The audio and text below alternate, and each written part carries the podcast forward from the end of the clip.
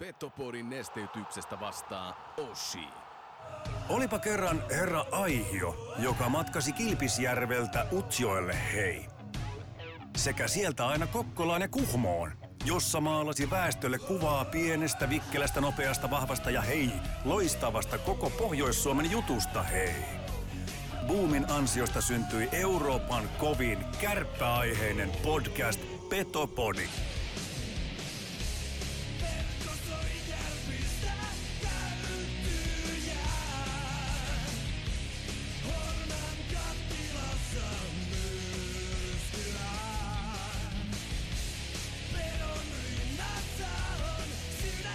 Tarjoilut takatolpille antaa osuuskauppa-Ariina. Eli focus your energy on essence. Lempitermi on 95-50. Kun se pätkii, se keskittyminen 5%, niin sun ainutlaatuisesta hankituista taidosta opiskelusta on puolet käytössä. Voitko sinä ja sun jengi voittaa? Forget it. Mental skill number 3. Hyvä ystävä, keskity olevaksi. Muista 95-50. Petopodin tarjoaa Ranuan Tarvikekeskus Oy. Reilua konekauppaa jo yli 30 vuotta. Tarvikekeskus Oy.fi. Petopodin pelikunnosta huolehtii Mehiläinen Oulu. Oulun baarin studiossa Antti Meriläinen. Tervetuloa rakkaat ja rakkaat kuuntelemaan Petopodia. Tuota Euroopan ylivoimaista kärppäaiheista podcastia ja vähän muutakin aiheita. Tiedätkö, kuule Hade, mitä? No. Mä laitoin tuonne Spotifyhin tämmöisiä niin kuin oikeastaan kategorioita, ja niitä piti laittaa 3. Okay.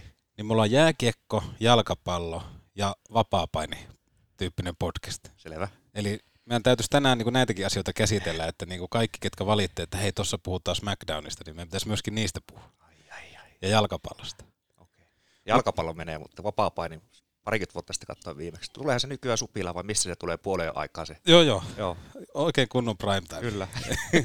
Mutta siihen meidän pitää joku tämmöinen nurkka jossain kohtaa tehdä, ettei petetä ketään. Mutta tervetuloa. Studiossa on siis Juha-Pekka Haataja. Ja oikeastaan sen takia, miksi tämä jakso tehtiin, niin kaikki oikeastaan lähti siitä, että tuolla Radio Cityn Kiekkoradiossa käsiteltiin ylivoimapelaamista sun kanssa vähäs, joo. Ja tuntui jotenkin, että vähän jäi juttu kesken, niin että tuohon olisi ihan kiva pureutua, koska varmaan niin kuin voisin kuvitella, että rivikatsojia myöskin kiinnostaa, että miten tuommoinen niin kuin ylivoima toimii. Ja eikö me mietitty siihen, että me otetaan vähän tämmöisiä niin kuin ennätysmiehiä tähän mukaan, että paneeli on nyt aika yksi miehitys vaan täällä.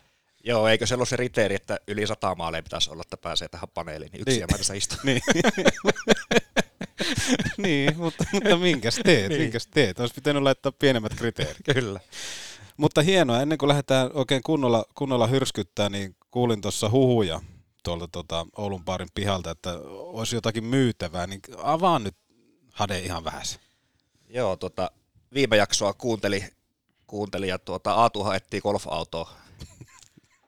Ja se vaan sattui just sopivasti tähän mun elämäntilanteeseen, että mulla on oma golf-auto myytävänä. Tai mulla on siinä oma kaveri, joka on mun agenttina siinä myy sitä golf-autoa. Mä en kyllä sitä ilmoitusta nähnyt, mihin se on sen laittanut, mutta sanoin, että se on myynnissä. Ja tuli vaan mieleen, että jos Aatua kiinnostaisi, niin eiköhän me kauppoihin päästä. Ja se, mikä siinä on hyvä, niin sehän on jo valmiiksi siellä Virpiniemessä, missä Aatu ja Aku pelaa, ettei tarvitse siirtääkään sitä mihinkään. Pelkät avaimet käteen vaihto. Tämä on niin kuin win-win. Win-win. Joo.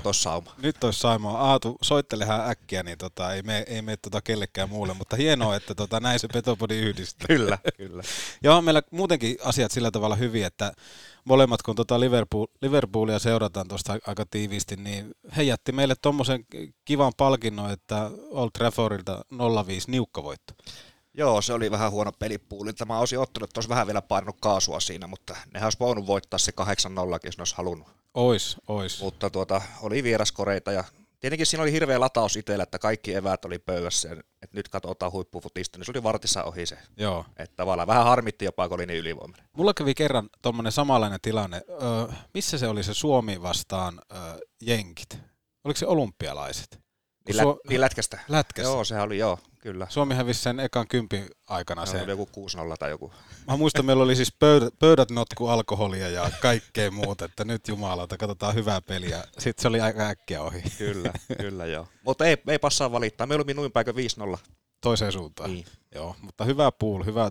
Pojat tekee hyvää työtä siinä. Kyllä, aikataulussa. Aikataulussa. Ja totta kai kun jakson aiheena tänään puhutaan ylivoimasta, niin saatiin myöskin kuuntelija kautta juontaja kysymys. Kukkosen Lasse nakkas tuohon Ahmiksen top kolmoseen aika kinkkisen jutun, niin lähdetään tuota kautta syventymään ylivoimapelaamiseen.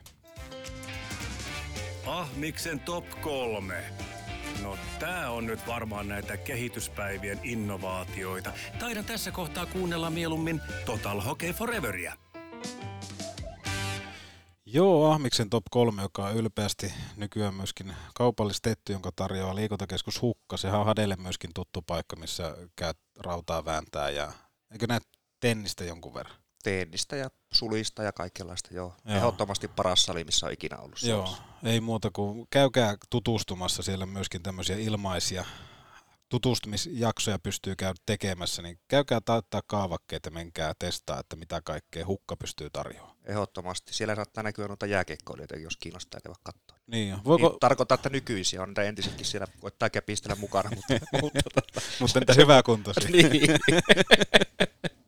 Joo, mutta Kukkosen Lasse siis lähestyy meitä sillä tavalla, että hän halusi tietää tähän top kolmoseen, että top 3 kärppien pelaajat, siis ylivoimapelaajat all time. All time. Aika paha, kun miettii sitä, että ketä kaikkia siellä on ollut, niin totta kai mun on ihan pakko nostaa tähän Peter Tenkrat, mikä tulee ihan siis ykkösenä mieleen ihan sen takia, että alueelle tuonti oli niin helpon näköistä, koska pojalla oli hyvä vauhti. Joo, tosiaan aika vaikea kysymys. Mulla tuli itse ekana mieleen, että kyllä mä Jari Viukkola siihen ottaisin.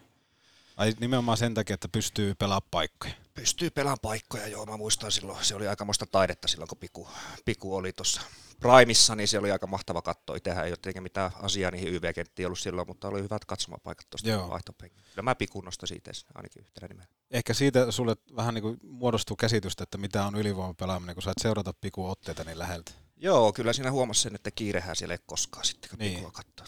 On siellä yllättävän paljon aikaa. Mutta kyllä ehkä niin kuin, ei sitä voi poissulkea. Mikko Lehtonen, slapshot, motherfucking big shot. Tosi rennolla läissyllä lähtee ne kudit ja tuntui, että meni aina maalia kohti. Joo, ja Mikkohan osasi vielä poikittaa liikkoa viivassakin, niin. Sehän oli plussa, ettei ollut pelkkä laukaus, että se osasi viestää kärkikarvaa ja kyllä pihalle ja antaa tilaa muillekin, jos ei itse pystynyt ampumaan. Kyllä Mikko on varmasti siellä kärkikahina. Sitten mä nostan totta kai itse, jos mä oon Ivan Humli-syötöstä jonkun verran tehnyt, niin pakko Ivanikin nostaa esille. Aika kova. Mutta sinne pitäisi vielä yksi kaivaa. Olikohan tuo Lasse vähän, kalasteleeko se itsensä siihen? Niin kun mä just mietin, että loppuuko se jakson kuuntelu tähän kohtaan, jos ei sitä sanota, mutta pakko kyllä sen verran Lassea kehua, että en tiedä, oliko se Ari Hilli-idea nimenomaan laittaa Lasse siihen keskelle lapioimaan, koska hei, eihän kukaan oota, että Lasse tekee tehoja ylivoimalla. Ei, mutta tässä tullaan taas siihen, että se roolituskin on aika tärkeä. Niin. Että se on kuitenkin Lasse siinä hyvällä ajoituksella ja vahva maila ja hyvä ohjuri, niin ei ne kaikki tarvitse pyörittäjiä tai mitään kauheita sinivoa pyssyjä. Että Lasse ja Spedehän on siinä maaliessa ollut aika vahvoja. Kyllä. Että kyllä mä Spede Lasse siinä sanotaan, että molemmat. Mun on pakko vastata varmaan Lasse, vaikka mä haluaisin Spedeen laittaa siihen, mutta vastataan nyt Lasse. Eli että tenki, ja Lasse ja sitten Lehtonen. Mennään niillä. Mulla on Piku, Ivani ja Spede. Joo. Lasse puoleksi. No niin, Lasse, kun kuuntelit, niin jatketaan jaksoa tästä. Mutta tosiaan, ylivoimapelaaminen aiheena tänään, niin lähdetäänkö purkaa ihan alusta, että mitä sulle tulee mieleen ylivoimasta? Ihan siis tämmöinen heitto tuli mieleen. No ensinnäkinhän siinä tietenkin täytyy olla niitä jotain poikkeuksellisia taitoja, että ylivoimassa pystyy ja yleensä saa olla, mutta ehkä ekana tulee mieleen se tavallaan ajoitukset siihen YVC, että se ei ole aina se kiekollinen pelaaja, joka sitä rytmittää, että se voi jossain vaiheessa olla signaali, että jos kiekoton liikkuu johonkin, tehdään joku tietty kuvio ja sit myös, että niitä kuvioita olisi mieluummin 4-5, jota pystyisi vaikka siinä alivoima-aikana, miten AV liikkuu ja minkälaista kätisyyttä siellä on puolustuksessa sillä hetkellä. Ja tavallaan se on niin selkeä kaikille, että mä oon aina vähän niin kuin verrannut sillä, että YV-pyörittäjä on vähän niin kuin jenkkifutiksessa pelirakentaja, että se pitää se peli päättää sitten vähän miten AV toimii ja miten muut YVstä, joilla ei ole kiekkoa, niin toimii. Että se ei ole pelkästään sitä, että pyöritetään ja syötään viivaa ja lämästään, ja vaan sillä, että siinä pitää vähän hahmottaa myös sitä AVtä ja sitten sitä omaa YVtä. Ja ne kuviot pitää olla selkeät, mitä hakee, että siellä jos yksi sooloilee vaikka ei ole mukana siinä jutussa, niin se sitten yleensä lässähtää. Että sitä pitää tosi paljon hioa ja katsoa videoita. Että joka päivä me sitä katsottiin ja tehtiin noita kaikkia, reenattiin. Niin, koska se on hirveän hämmästyttävää, koska mä en itse niin kuin rivikatsojana ymmärtänyt, että nimenomaan välttämättä se, joka sitä peliä pyörittää, ei määritä sitä, että mitä siellä ylivoimassa tulee tapahtumaan, vaan nimenomaan joku kiekoton tekee jonkun tietyn liikkeen, joka tarkoittaa, että okei, me edetään seuraavaan kuvioon. Ja nimenomaan se pyörittäjähän pitää vähän niin kuin sitä pelivälinettä, että me saadaan se tuleva kuvio käytännössä niin kuin huudettua, että nyt se tapahtuu. Joo, mä koitan jotenkin saada avattua tämä. Että yksi esimerkki, mitä tehtiin paljon sillä, että jos pyörittää lankissa ja toisella puolen viikseen on vaikka joku, ja se lähtee niin kuin tavallaan sinne takatolppaa kohti ilman kiekkoa, niin se silloin on se pyörittäjä huomaa, että silloin pelataan peli, tulee maskimies tulee siihen etutolpalle tavallaan, että sen tolpan kautta takatolpalle pelataan esimerkiksi. Silloin se maskimies tietää myös, kun se lähtee se painoton hyökkäjä maalille, että hän ottaa sitten askeleen vasemmalle ja sitten haetaan sitä syöttöä niin takatolpalle esimerkiksi. Tai sitten myös se, että jos se takatolppa pelataan pois, kun tulee päätyy syöttö, niin sitten on 4 keskellä 1. Eli siinä tullaan taas siihen, että se tolppamies tekee sen päätöksen siinä sekunnissa, että kumpi se on. Joo. Mutta tavallaan sitten se, että kun se tulee se syöttö sinne, niin se tolppamies ei tarvitse edes katsoa, onko se siellä, kun se on sovittu, kun se näki, kun se lähtee, niin se voi laittaa summassa. Siinä saa voitat taas sen puoli sekuntia ajasta, ja sitten tavallaan se alivoima, siinä just tullaan siihen tempoon, mikä siinä ylivoimassa on. Voiko olla sillä tavalla, että kun tietyt syöttökuviot tarkoittaa, että jotakin tapahtuu seuraavaksi? Kyllä.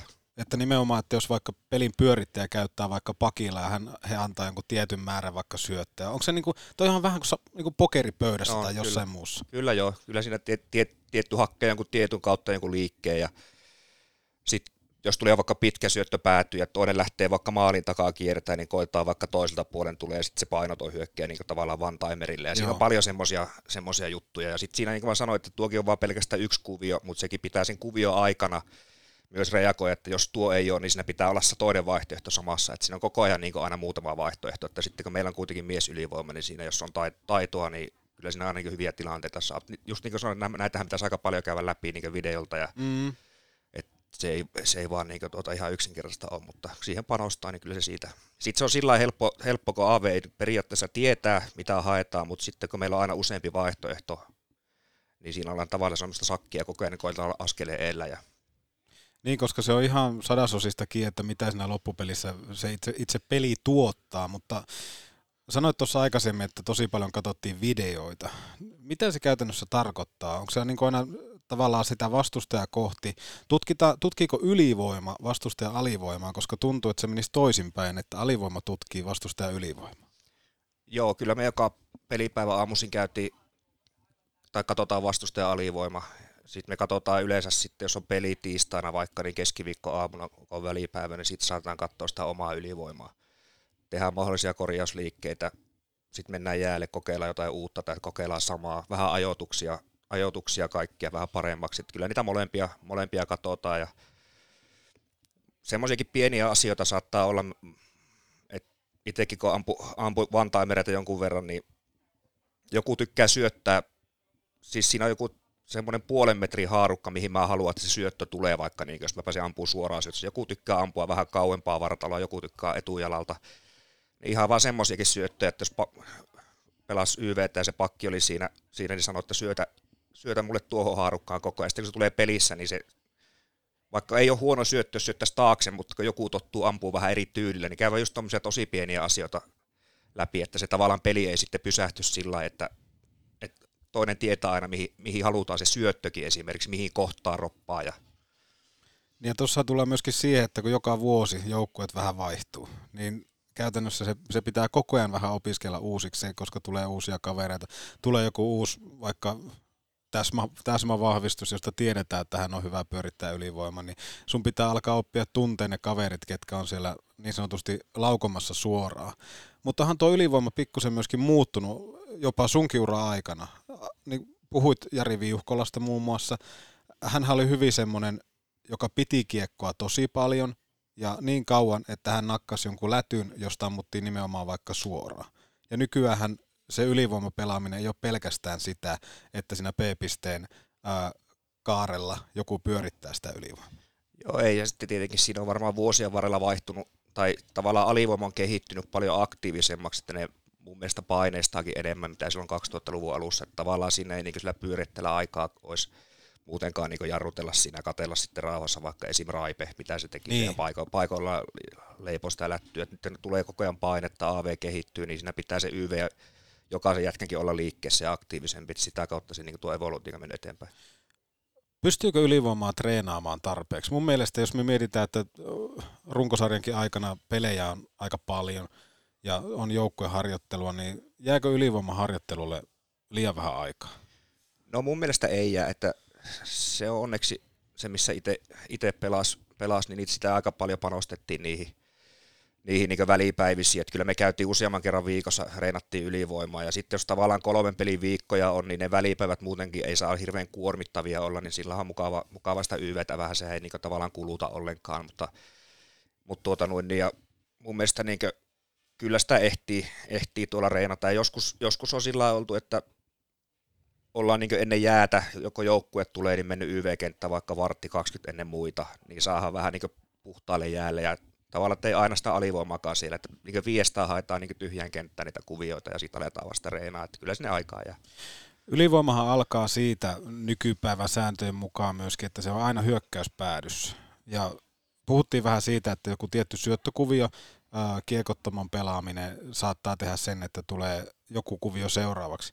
Mitä sitten, kun me kyyristytään siihen aloitukseen? Onko siinäkin erilaisia variaatioita, että jos ukot on asettunut jollain tietyllä tavalla, niin meidän tarkoitus on, jos me kiekko saadaan itselle aloituksen jälkeen, niin alkaa joku tietty kuvio. On joo, ja sitten siinä on lähinnä se, että kun tulee jäälle, niin näkee sitä alivoiman neliköstä, että minkä kätisiä puolustajia, jos on raitin pakki, painot niin tavallaan pyörittää vaikka oikealta, jos siellä on raitin pakki, niin silloinhan se luonnollisesti ottaa sitä päätyä pois, kun se on mailla yhdessä kädessä sinne suuntaan, ja sitten taas neljän keskellä on ehkä enemmän tilaa, ja jos on lefti, niin sitten voidaan pelata enemmän päätypeliä, ja se tavallaan elää siinä koko ajan, niin että ketään siinä on menossa jäälle. Ja just tuokin takia, että kun niitä on sovittu niitä kuviota niin paljon, niin pystyy tuommoisten kätistynyt perusteella, että mitä kuviota me haetaan siihen. Joo. Kuinka tärkeää se nimenomaan on, että ne kätisyydet olisi mahdollisimman monipuolisia, kun musta tuntuu tosi tyhmällä. Tuli tästä Lehtosesta mieleen, kun puhuit, että osaa hyvin vetää sen poikittaisliikkeen siellä viivalla. Niin musta tuntuu, että tosi paljon on olemassa ylivoimakuvioita, ylivoimakentällisiä, jossa heidän niin kuin asettelu on sillä tavalla, että nimenomaan siellä ei ole vaikka sitä Juha-Pekka Haatajaa, joka tykkää ampua one-timerista, tai sitten viivalla on puolustajat niin, että oikeakätinen ja vasenkätinen on vähän niin kuin väärinpäin.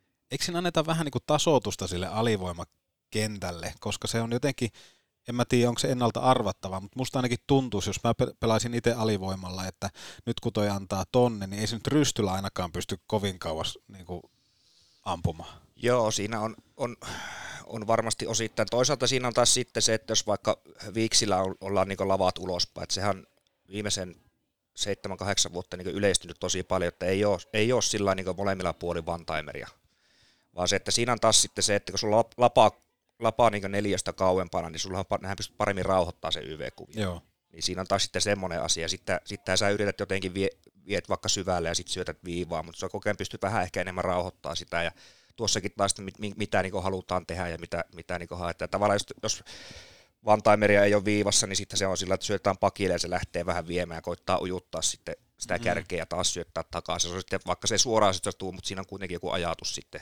Joo, mutta toi on aika hauska sinällään, kun puhut tuosta, että sait seurata nuorempana, kun Piku pyöritti ylivoimaa hyvältä paikalta. Ja sunkin tavallaan niin kuin se presenssi siinä ylivoiman pelaamisessa tuli myöhemmin ja kuten sanottua, niin ihan kivasti teit sieltä osumia. Onko ylivoimassa mahdollista, että on liian nuori pelaaja? verrattuna sitten taas kokeneeseen. Miten sä oot itse kokenut sen? No kyllä se pitää paikkansa. Et ehkä siinä kun tulee kokemusta ja pelivuosia, niin alussa puhuittiin, niin pitää pystyä rauhoittaa ja sehän tulee kokemukseen, on sitten 5-5, että tavallaan niin häslää ei ole kiire, ei siellä oikeasti ole kiire ja sitten myös tietenkin nuorempana tuut vielä, niin se ehkä se kiekollinen peli on vähän hakuisa, vaikka sä oisitkin taitava ylivoimapelaaja nuorena, mutta semmoinen tavallaan vähän jännittää vielä ja se tulee just toistojen kautta, niin kyllä mä niin sitä mieltä, että kyllä siinäkin se kokemus on, totta kai poikkeuksia on, mutta kokemus on myös siinäkin tuo sitä rauhaa ja sen ekstra sekunnin kaksi siinä, että kun uskaltaa vaan pitää vähän kiekkoja pienessä tilassa. Miten sä käsittelisit sen, että kuitenkin sulla on myöskin ulkomailtakin kokemusta, että ootko huomannut semmoista niin kuin erikoistilanne pelaamisen eroja maailmalla versus Suomessa? Jotenkin tuntuu aina, että ulkomaalaiset joukkueet on hirveän vaarallisia ylivoimalla. Joo, ainakin tuossa no pohjois-amerikkalaiset, niin nehän aika suoraviivasta. Joo. Suoraviivasta varsinkin ne viivapakit tykkää, eikä siinä mitään, se on hyvä, ne tykkää toimittaa koko ajan, niin kuin, ei mitään hirveätä lämäreitä, mutta aina vaan niin toimittaa ranteilla ja sitten taas ruotsalaisia, kun on ollut tuota joukkueessa, ne tykkää sitä taas enemmän pyörittää. Mä uskon, että suomalaiset on vähän joltain siltä väliltä ja sitten sehän siinä tulee taas sitten, se on joku ulkomaalaispakki tai joku, niin koittaa sopimalla saada kaikkien vahvuuksia just juttelemalla, että mitä itse välttämättä, minkä tyylinen itse on ja sitä kautta niin saada se paketti kasaan siihen YVs. Ja siinähän on tosi tärkeä se, että se vaihtuvuus olisi tosi pientä. Niin. Että tavallaan jos tulee loukkeja, sille ei voi mitään, mutta että ne YV-kentät ei vaihtuisi joka peliin, niin just kun siinä joutuu niin paljon sopimaan ja tekemään toistoja, että tulisi alitajuntaa, niin se olisi tärkeää, että se ylivoimaviisikko, vaikka nyt ei aina kulkiskaan, niin saisi kuitenkin sen työrauhaa siihen, ettei tarvitsisi kaikkea aloittaa alusta. Sanoit, että niin kauan, että vaikka ettei kulkiskaan, niin tuli mieleen, että kuinka paljon ylivoimakentällisille annetaan sitten aikaa, että tulosta alkaa tulla? Eihän sekään voi koko kauden kestää, että tuossa pelaa Haataja ja Viuhkola ja ne ei saa mitään aikaa, mutta kun ne on hyviä jätkiä, niin ne pelaa ylivoimaa. Niin, no joo, ei tietenkään sillä tavalla. Tietenkin se vähän riippuu valmentajasta ja sitten on myös semmoisia, että osa valmentaja haluaa pitää sitä YVtä vähän niin kuin omissa näpeissä, että onko se sitten päävalmentaja vai apuvalmentaja. Tai sitten joku antaa sen vaan niin kuin pelaajille. Joku valmentaja sanoo, että te saatte sopia ja lyöä tavallaan, varsinkin pienemmissä seuroissa, niin lyö niin sanottu munat aina samaan koriin, joo. Että on vaan se yksi YV, siellä pelaa yleensä ne kaikki parhaat, ja sitten toinen YV tulee sitten sen minsa jälkeen, jos ei tule, ja aina saa aloittaa se ykkös YV. Se on tietenkin isommissa seuroissa, kun on vähän laajempi, niin siellä varmaan se kierrättävyys on varmaan vähän isompaa, mutta sitten tavallaan se, että mekin saadaan sitten semmoinen tunne, kun se YV annetaan meille, että meihin luotetaan, niin se tuo myös meille sitä vastuuta saada se homma toimimaan. Mitenkä sitten, kun lähdetään jotenkin sitä ylivoimakuvioita rakentelemaan, niin kuinka paljon, sä sanoit, että siinä on paljon erilaisia sovittuja kuvioita, niin kuinka paljon siellä annetaan loppupelissä sille niin kuin vapaudelle tilaa tai luovuudelle, että jos on nimenomaan semmoinen tilanne, että nyt näistä meidän kuvioista ei synny mitään, niin kuinka paljon itse ylivoima-aikana saatetaan vaihtaa siihen, että annetaan niinku, vähän niin kuin laji itse näyttää, mitä tässä tapahtuu. On joo, sitäkin.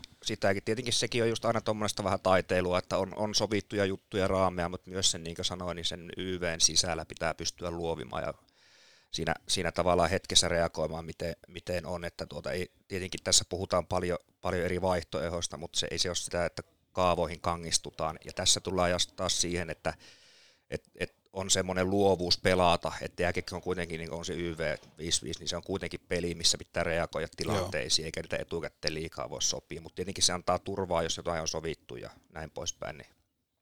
Mutta siinä sitten, kun lähdetään tekemään semmoista ylivoimalla tai jossain kohtaa, niin alivoimajoukkoja monesti purkaa kiekon, ja se kiekko menee todennäköisesti sinne teidän maalin taakse, niin käytännössähän me joudutaan synnyttämään se tilanne uudestaan, tuomalla se kiekko, niin miten helvetissä se voi olla oikeasti? Että se kiekon tuonti sinne alueelle on niin vaikeeta. Teitä on kuitenkin 1 tai 2 enemmän siinä tilanteessa. Se on hyvä kysymys. Mä kuitenkin kausikortista maksan. Joo, no niin. Tämä on ihan perseistä. Joo, se on hyvä kysymys, miksi se on välillä niin vaikeeta. Kyllähän siinä yritetään se sama haku tai haku, jossa on muutamia vaihtoehtoja, jos tulee tietyllä lailla, mutta monestihan siinä on myös sillä, että saattaa olla vähän pitempi vaihto alla, että ei oikein ihan tuoreimmillaan, tai sitten liikassa on myös hyviä näitä hiekottajia, AV-hiekottajia, jotka tykkää karvata, ja tietenkin sillä ne saattanut muuttaa jotakin AV-karvoista, mitä me ei ole vaikka edellisvideolta nähty sitä. Et sehän just monesti sillä, että jos on YV hyvä, niin silloin vastustaja AV koittaa keksiä jotain uutta, kun ne tietää, että me katsotaan se niiden AV-karvaus. Niin saattaa yllättää sen pari kertaa ennen kuin me sitten nähdään, että tämä on vähän muuttunut, mutta ei sitä katsottiin videoita. Se on koko ajan tuommoista sakkia. Se saattaa näyttää sitä, että ollaan niin ihan pihalla, kun me, se niin yllättää housut kintussa joskus. Joo. Se on ihan reilistä.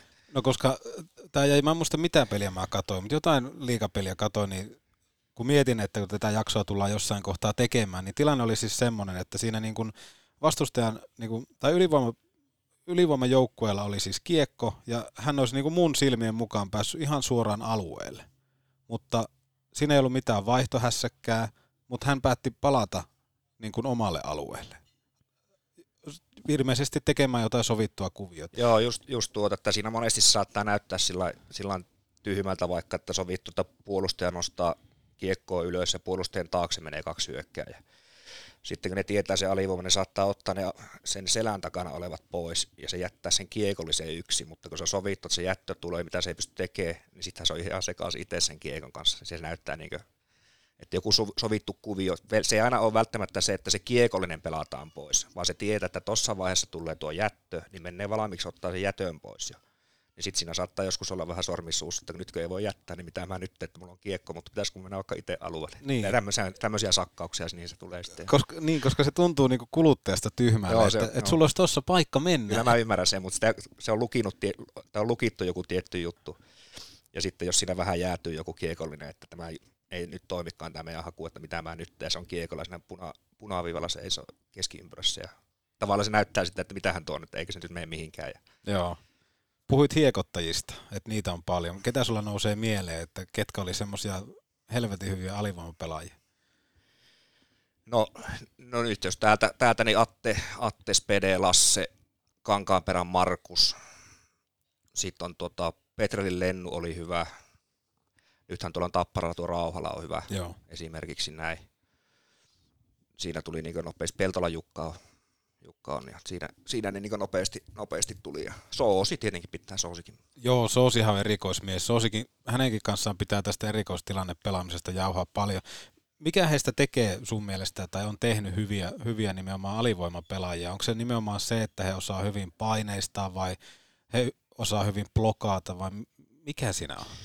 No joo, siinä on moni asia. Varmaan semmoinen oikea-aikainen isku.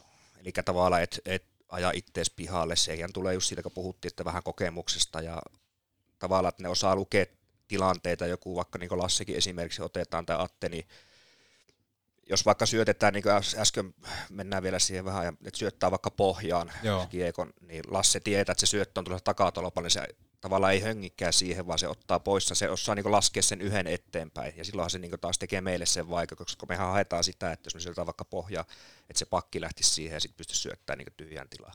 Mutta Lasse se lukee sen verran hyvin, niin se osaa niin kuin antaa sitten, se ei meekään siihen, mitä me haetaan, se osaa niin kuin, se näkee niin kuin sen pelin.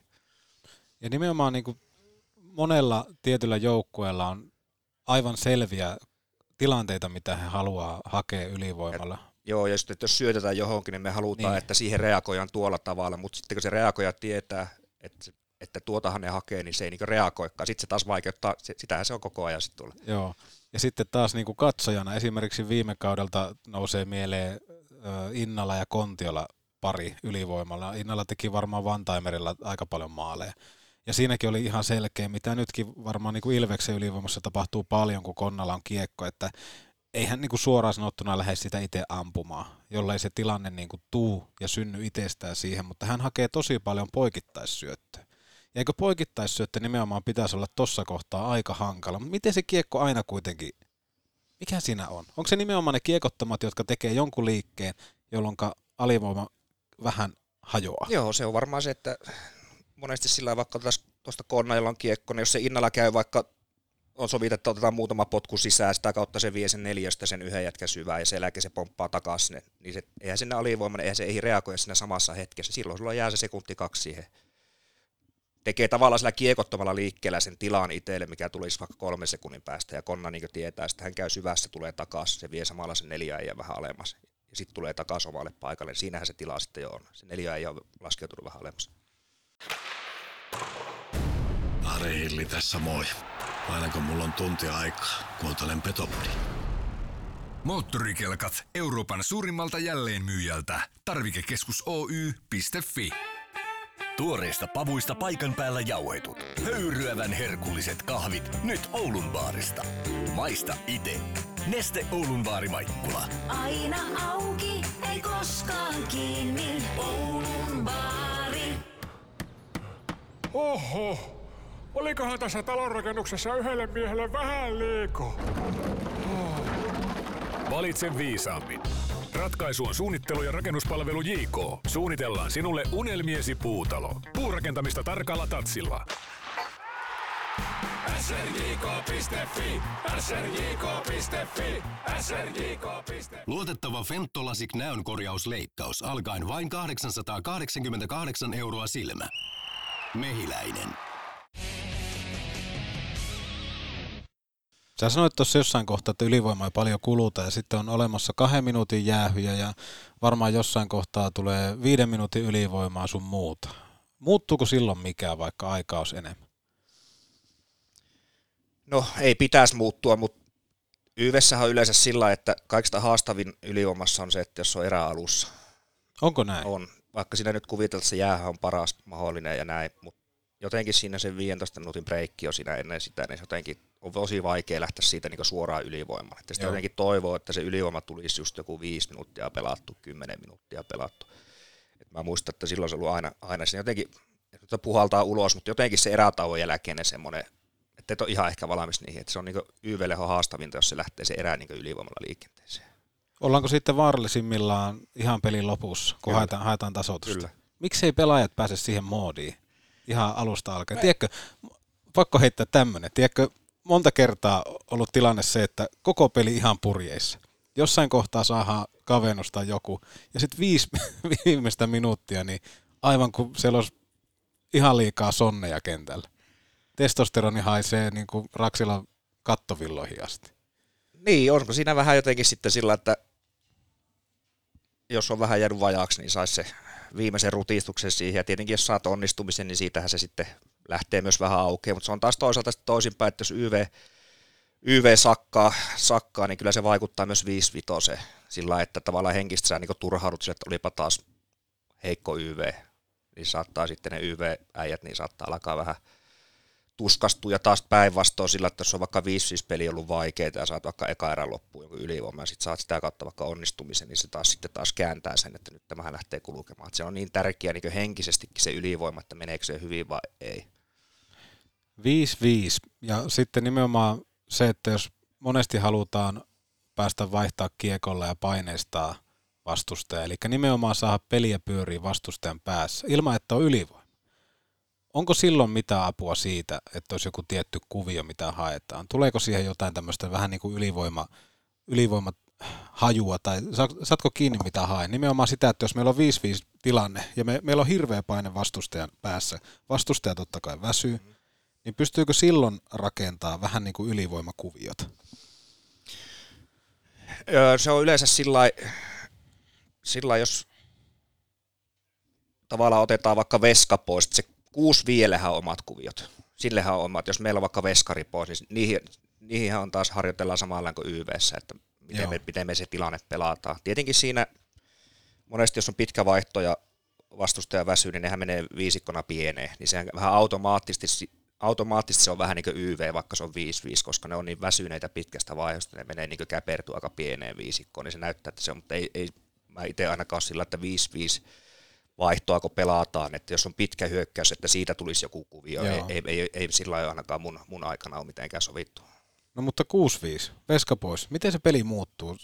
Mun mielestä siinä ainakaan kannata pelätä, että kaveri pääsee tekemään ei, ja siinä on tietenkin sitten se, että tavallaan tietenkin sekin on, että viivastaan ne verot tulee, mutta siinä on ehkä tärkeimmät se, että tavallaan kun tulee ne riparit, että mikä on sun vastuualue, jos kiekko menee oikeaan kulmaan, että kenellä on se oikea kulma, kenellä on vasen kulma, kenellä on maaliedusta, tavallaan, että se jatkuisi se tilanne, jos tulee veto. Et sulla on tietty alue, jos tulee ripaari, niin sun pitää hakea ne kiekot ja toinen hakee toisen puolen ja näin poispäin, niin se on niinkö se 6-5, mitä on niinkö. Tosi vaikeahan siellä sopii mitään tiettyä kuviota, siellä on kuitenkin aika paljon äijää. Äijä niinkö 5-4 verrattuna 5-4, mutta enemmän se on se, että se paine jatkuu, sitten jos tulee veto, niin kaikki ei vaan katso, että kuka menee tuohon, vaan että ne vastuuolet on sitten siitä selvä sitten. Entä 5-4 verrattuna 5-3 tai sitten 4-3 ylivoima? Tuossa nimenomaan kokea vähän niin kuin väki vähenee sieltä, niin minkälaisia niin kuin eroavaisuuksia se luo siihen ylivoiman pelaamiseen? No, kyllähän 5-3 pitäisi olla sillä tavalla, että se pitäisi aina olla maali, varsinkin jos sitä nyt on jo ainakin yli puoli saa. Niin kyllä se pitäisi olla. Okei, ainahan se ei ole, mutta siinähän varsinkin kannattaa myös se, että siinä on niin paljon tilaa, niin se tosi monesti vääristää ja passivoittaa sitä viisikkoa. Et siinä pitäisi vaan myös jatkaa suoraviivaisesti niin laukomista, kun sä pääset aika lähelle varsinkin puolustajat, jos pelataan vaikka noppanitosella. Sä pääset tosi lähelle siihen ringetelle lämääseen. Ei sitä oikeastaan kukaan voi tulla siihen. Mutta se monesti sillä, että jos sulla on liikaa aikaa vaikka 5-3, niin se menee helposti passiivis ja seisoskeluksen passiivisemmaksi. Koska mä itse jossain kesäsarjassa pyöritin sählyä ylivoimalla. Jätkät rupesi nauraa, kun mitä ei tapahtunut. Mä nautin vaan siitä, kun mä pystyin leipomaan sitä palloa. Eikä ollut kiire mihinkään. Ei ollut kiire mihinkään. Niin. Mutta nimenomaan tossa, että 5-3, niin kuten sanottua, sen pitäisi olla joka kerta maali, koska se käytännössä poikittaissyöttöjen tekeminen, laukominen pitäisi olla paljon helpompaa. Joo, ja sitten just se, että pysyy aktiivisena, niin siinä tulee niitä ripareita, ne ripareita on yleensä 3-1 vastaan maaliessa tai jotain, että siitä tulee ne irtokeikot, niin aika harvoin se kolmikko saa ne riparit kuitenkin sitten itselle, että se myös jatkuu sieltä, tulee niitä niin tavallaan räkämaaleja, että muistaa vaan ampua. Sitten sulla on niin suuri ylivoima siinä maalieessäkin esimerkiksi ja viivassa myös. Että. Jossain vaiheessa muuten näki ylivoimalla semmoista, mitä ehkä tänä päivänä näkee vähän vähemmän, mutta että syötetään kiekko maalin edessä olevalle, joka pyörähtää ja pääsee läheltä nostamaan maalin kattoa. Onko se nimenomaan sillä tavalla, että tarpeeksi kauan kun joku kuvio toistuu ja tarpeeksi moni joukkue lähtee tekemään, niin se vähän niin kuin poistuu muodista, koska se on kauhean ennalta arvattava? Joo, esim. tuo pyörähyshommakin on monesti sillä niin kuin, että maalivahti sopii sitten sen puolustajan kanssa, että jättää niin kuin hänelle sen pyörähtäjän, koska se on pahempi maalivahdille just se, että tuossa tilanteessa, jos siihen lähtisi pakki, niin sehän pystyisi sen takatolopalle laittamaan vaikka omista längistä. Silloinhan se on maalivahdeille paljon vaikeampi, kun se joutuu liikkuun sivuuttaan. Eli just se, että jos tulee maali eteen ja se pyörähtää, niin silloinhan maalivahti on jo siinä asennossa. Niin nehän on sovittu jo sen, mitä itse olen ymmärtänyt sen, että se pakki ottaa vaan sen, että se ei voi enää syöttää, se jättää. Se näyttää sillä, että sillä olisi hirveästi aikaa pyörähtää eikä mikään kiire, mutta se on sovittu maalivahti ja sen pakin kanssa. Niin se maalivahti ei tarvitse miettiä, että tuleekohan vielä syöttö jonnekin takatolopalle, ja sitten sillä niin hajoaa se paketti siihen, että se näyttää niin tosi tyhmältä, sillä on siinä paljon aikaa, mutta se maalivahti haluaa sen sillä, että kunhan ei se enää tuosta syötä, niin mä voin niin yrittää tuon torjua vielä. Miksi ylivoimaa ei pyöritetä maalin takana? Mun mielestä se olisi, ensinnäkin se olisi seksikästä, kun sitä pyöritettäisiin maalin takana. Toisaalta nyt kun mä mietin, kun me ollaan juteltu tästä, niin ehkä huomaatko, musta tulee oikein ylivoimaekspertti. Mutta siis se, että jos mä pyörittäisin maalin takana, okei, se näyttää lehtikuvissa hyvälle. Mutta sehän poistaa käytännössä mut ihan täysin kokonaan siitä, että mä olisin muutakin sille ylivoimalle kuin pelkkä syöttäjä. Kyllä. En mä voi maalin takaa. Ei, ja toinen on se, että vaikka sulle kiekko, niin se, että sä oot siinä niinku tolpalla, siinähän menee se maaliviiva, niin se on sun luistimet on niinku kuitenkin sillä kentän puolella, eikä se maalivan takana, mutta ehkä sitä ennen kuitenkin maalin takana enemmän pyöritty. Mä muistan silloin mun eka liigakauet 2000 jotakin eka vuosia, niin pelattiin Saipaa vastaan Lappeenrannassa. Siellä oli joku venäläinen raitihyökkääjä, niin en unoha ikinä sitä, niin teki valelämärin maalin takana. Eikä tee. Teki. Menikö kaikki? Joo, siellä jäitä meni peittoon. En muista mikä sen nimi venäläinen raitti, semmoinen taiteilijasielu se oli, niin se sai maalin taakse YV:llä, niin valelämäri siihen. Tulee mieleen joku pleikkaripeli, että kun sä virität vaan laukauksi, niin se kone on ohjelmoitu niin, että sen pitää aina reagoida jotenkin. Joo. Mutta noita näkee nykyään ihan liian vähän. Näkee, pitäisi se vähän yleisöä viihdyttää välillä, jos muuta on tylsä peli, niin jotakin keksii.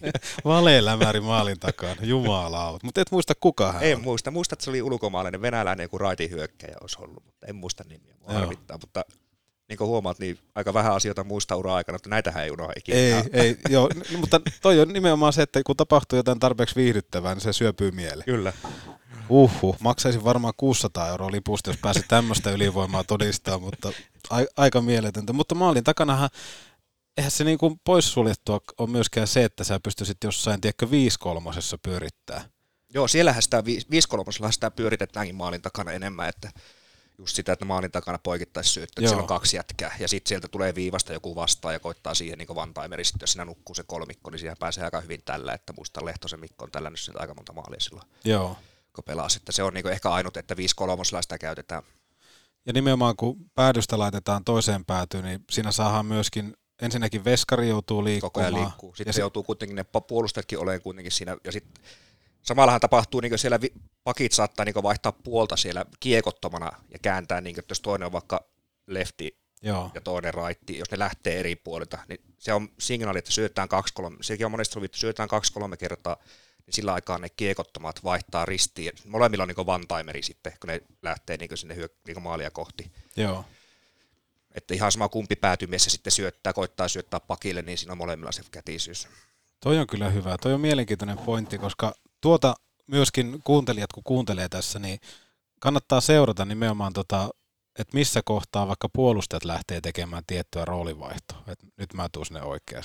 Koska toi on ihan oikeasti helvetin mielenkiintoista, kun miettii, että kun katsoo pelejä.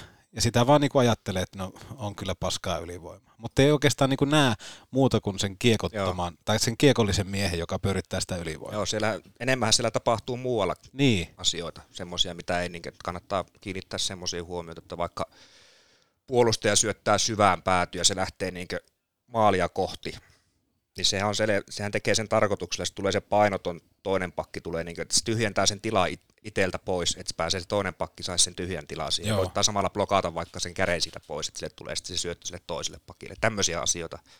Joo.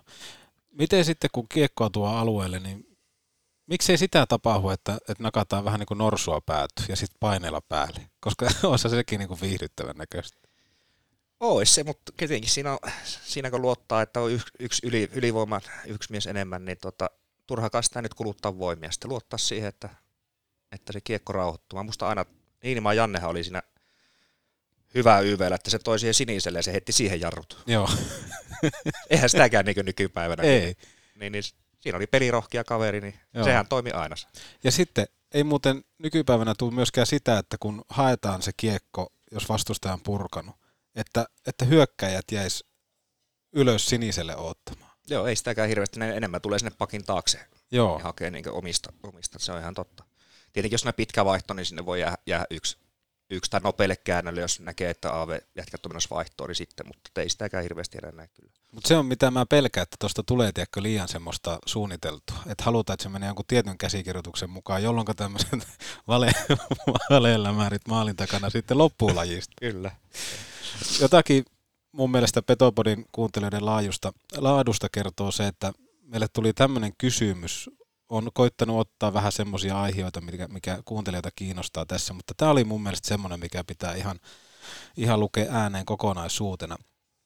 Miksi kaikki joukkueet ympäri maailman tuntuu käyttävän enempi vähempi paria samaa kaavaa ylivoimalla? On se sitten alakolmio tai noppa 5, tai mitä yleisimmin niiden yhdistelmää kiekon mukana liikkuvana?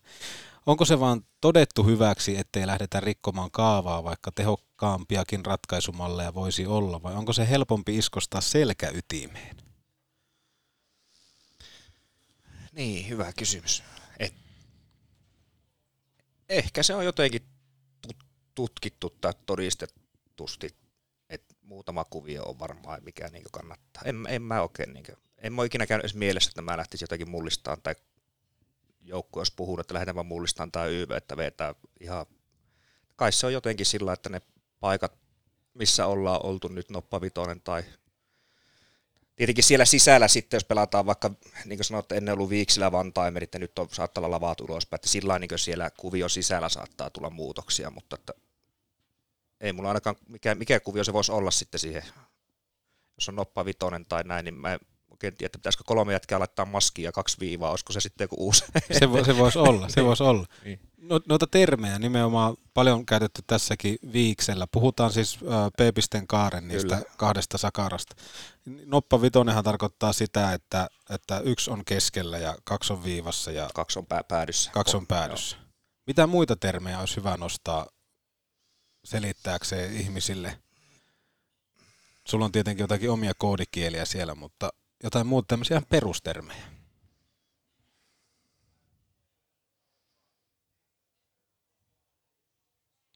Mun mielestä niitä ei hirveästi muilta käytetä.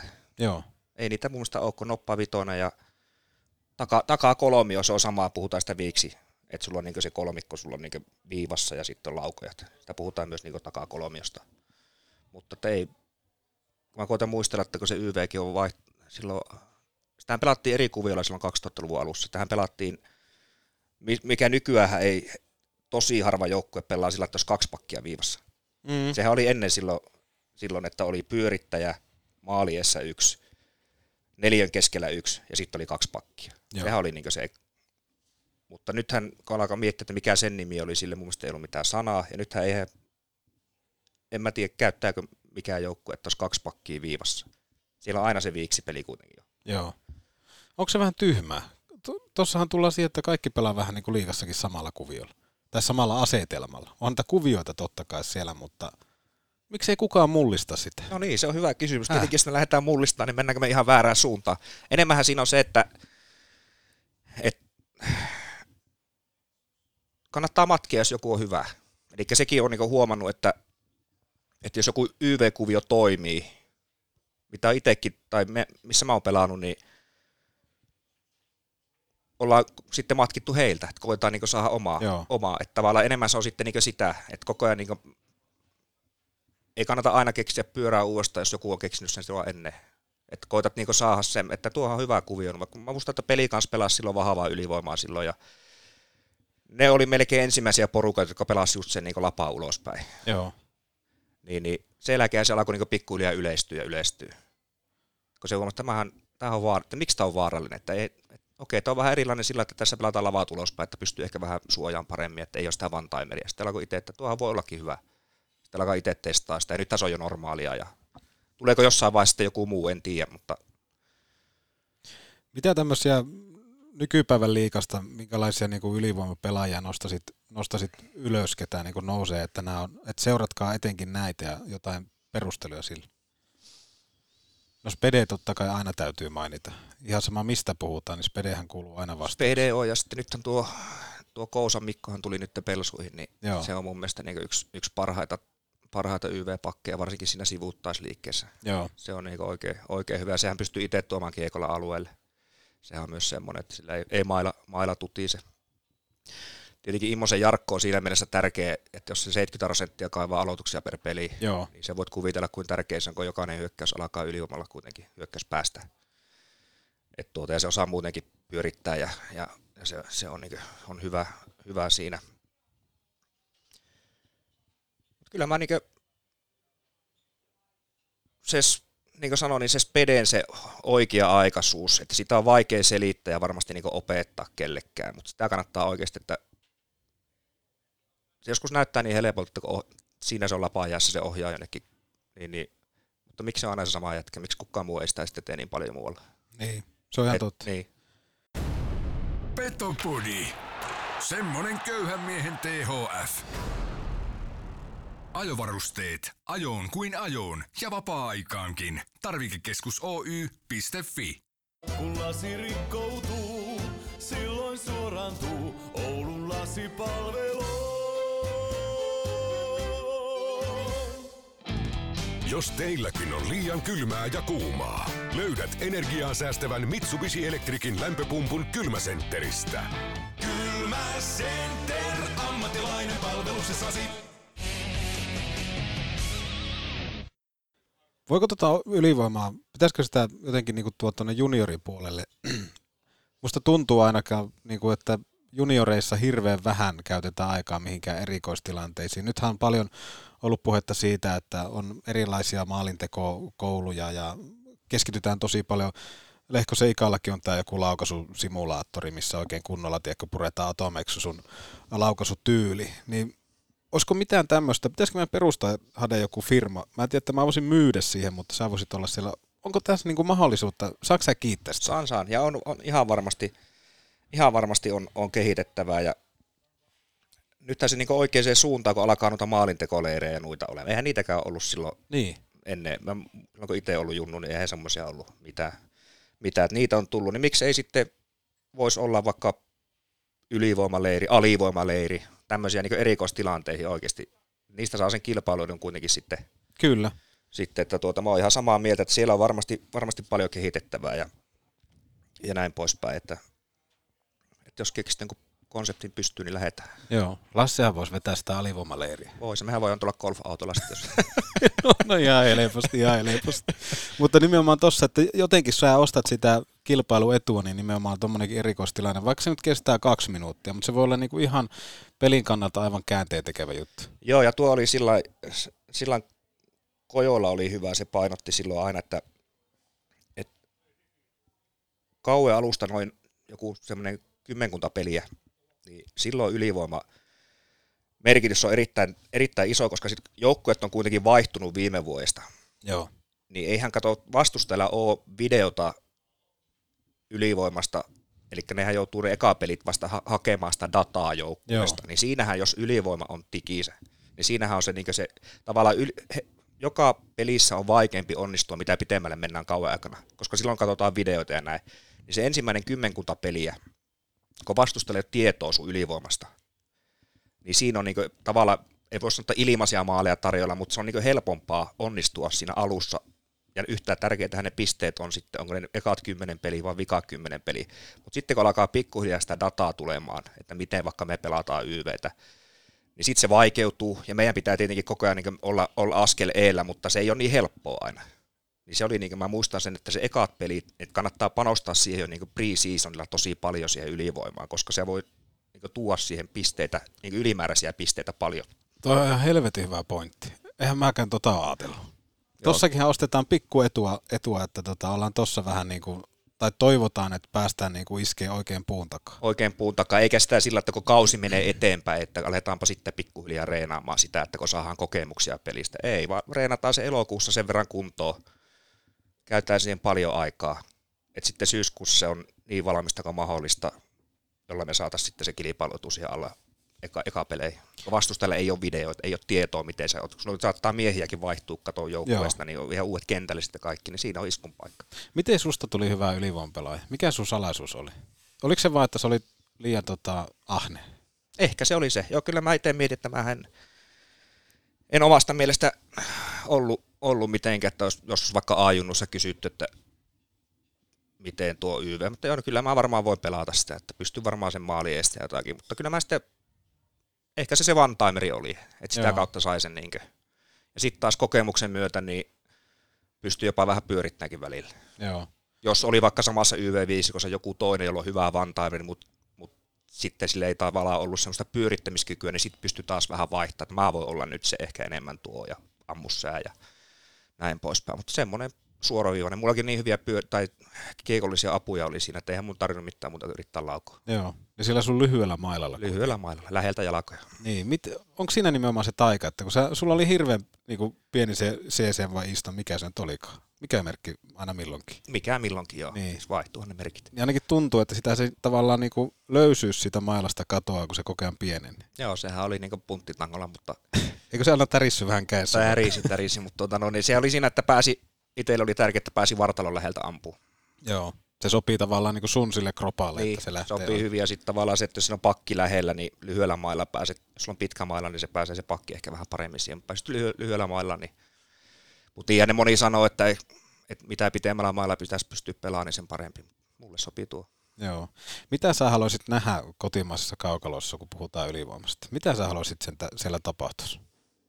Jos sä itse pääset niin rakentaa ylivoimasta, se olisi vaikka valmentaja. Niin, mitä sä haluaisit, että siellä kentällä tapahtuu? Jos mä olisin valmentaa, on se, että maali. Maali, nimenomaan. Mutta kyllä mä tietenkin toivoisin semmoista luovuutta enemmän, mikä se oli ehkä silloin 2000-luvun alussa oli paljon hyviä YV-pelaajia. Että onhan se niinku, sehän on ihan fakta, että se on kadonnut vähän. Mm. Että näitä vanhan liiton pyörittäjä, konnat ja nämä, niitä on mukava katsoa edelleenkin. Ja sitten näitä puolustajia varsinkin, ne on vähentynyt semmoiset, jotka pystyy niinku oikeasti YV:llä hyvin.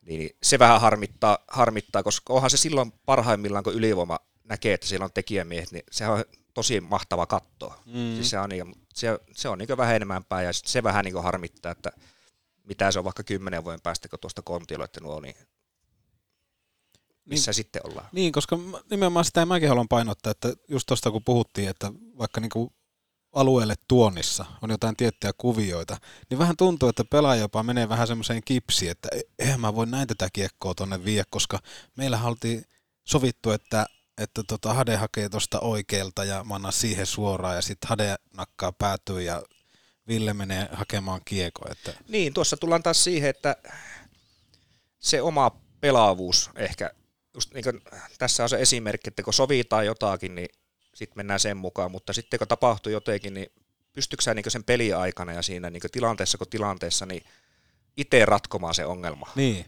Että sekin on, niin kuin, totta kai sitä vähän huolissaan pitää olla, jos se on tuommoista, että nyt kun ollaan tuo sovittu, jos sitä ei pysty tekemään, niin mitä mä nyt teen sitten. Että olkaa rohkeita. Niin, kyllä. Ja se on niin sitä semmoista pelaavuutta, mitä pitäisi saada. Koska toihan niin ihan, jos heitetään normaalielämään, niin kuvitellaan, että mennään treffeille. Sulla on tietty pelikirja. Kyllä. Mutta jossain kohtaa se pelikirja saattaa vähän niin kuin antaa semmoista viestiä, että me ei muuten voiteta tätä. niin, tai jos on edellisiltana värjännyt vaaleiksi hiukset, se piti olla tumma hiukset, niin ihan jokaisen paketti heti siihen, että onko se on. niin, tavallaan, että siinäkin täytyy jotenkin heittäytyä siihen hetkeen. Kyllä. Niin ihan oikeasti itsekin kaipaisin, koska sitten jos mennään vaikka katsoo NHL-pelejä, niin siellähän niinku itse... Ei se ole välttämättä ylivoimaa, mutta tosi paljon sattuu erilaisia kömmähyksiä ja kaikkea muuta, koska musta tuntuu, että siellä on aika paljon valtaa niillä pelaajilla. Että siellä saatetaan mennä ihan oudoilla koostumuksilla ja välillä se peli näyttää tolta ja välillä tolta, mutta että se on ainakin viihdyttävä. Joo, kyllä siellä NHL:ssä kun katsoo noita YV-kuvioita, niin siellä on sen verran taitoa, että kyllä se varmaan niin siellä on enemmän sitä, ehkä sitä yksilöä, että tehdään siinä tilanteessa... miltä tuntuu ja miten se peli kutsuu luokseen ja näin poispäin verrattuna siihen, että Suomessa tukeudutaan johonkin tiettyyn systeemiin, mutta niin varmasti oikeasti siellä on sen verran taitoa ja näin poispäin, niin se on mahtava katsoa. Siellä se luovuus vasta kukkiikin sitten. Joo.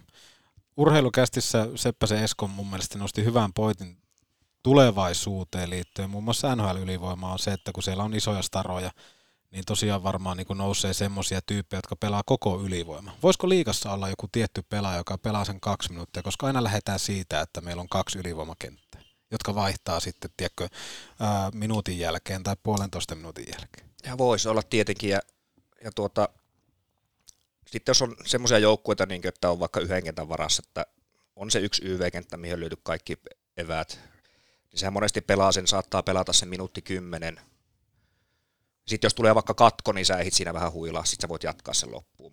Mutta mun mielestä totta kai itsekin YV pelannut, niin ainahan sitä haluaisi pelata sen 2 minuuttia. Niin, koska kuitenkaan se ei kuluta niin paljon. Ei kuluta niin paljon, ja sitten mä oon sitä monesti sillä joku 45 sekkaa ollut YVtä, niin mäkin muistan, että ei millään haluaisi tulla vaihtoon, niin sitten pitää mennä vaan sinne vaihtoehtoista mahdollisimman kauas sinne, että ei kuule sitä huutoa, kun valmentaja huutaa vaihtoon, ja sitten se oma YV-viisikosta 4 on mennyt vaihtoon, niin sitten sanoo, että emme kaikki voi tulla samaan aikaan. Joo, mä en kuulu, kun täällä on niin hirveän mökkä.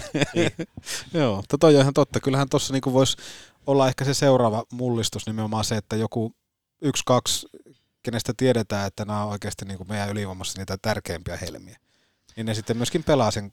Joo, on sitä ollutkin tuossa, että jos on vaikka pelataan yhdellä pakilla per YV-viisikko, ja sitten se toisen YV-viisikon pakki on ollut vaikka loukkaantunut, niin kyllä se saattaa se toinen sitten pelata ne molemmat YVt. Että semmoisia yksittäisiä pelejä, mutta ei niinku koko kautta tai mitään semmoista. Mutta sitten kun yksinkertaisesti ei ole eväitä siihen, lyö ketään muuta, niin sitten lyö se. Ja pelaat koko ajan, kun ei se niin kuin sanot, niin se ei kuormita. Joo. Aika hyvin me ollaan mun mielestä purettu ylivoimapelaamista, omasta mielestä ainakin. Joo, tietenkin siinä olisi aina helppoa, että saisi näyttää TV:stä ja vähän niin kuin piirtää samalla, niin sehän toisi vielä sitä, mutta toivottavasti tästä nyt jotakin on saanut selitettyä. Joo, ja pidetään semmoinen oikeastaan videokurssi, otetaan vaikka Lehkosen Ika ja Soosi vielä siihen niin kuin apupojiksi. Kuulostaa hyvältä. Niin, piirretään siitä vähän jatkossa, mutta nyt kuitenkin, että ollaan pikkusen herätelty keskustelua ylivoiman osalta. Mitä se voisi olla? Kyllä, ja kannattaa seurata niitä, kellä ei ole kiekko. Siellä se tapahtuu. Joo, vasta. Toi on helvetin hyvä pointti, ja se pitää kirjoittaa jokaiseen muistivihkoon punaisella ainakin ylös. Ja en tiedä. Tässä olisi tietenkin jakson loppuosuuden paikka, koska meillähän on loppupäässäkin sponsori, eli Jumpru, joka tarjoaa jälkipelit, niin otetaan lehdistöä paikalle.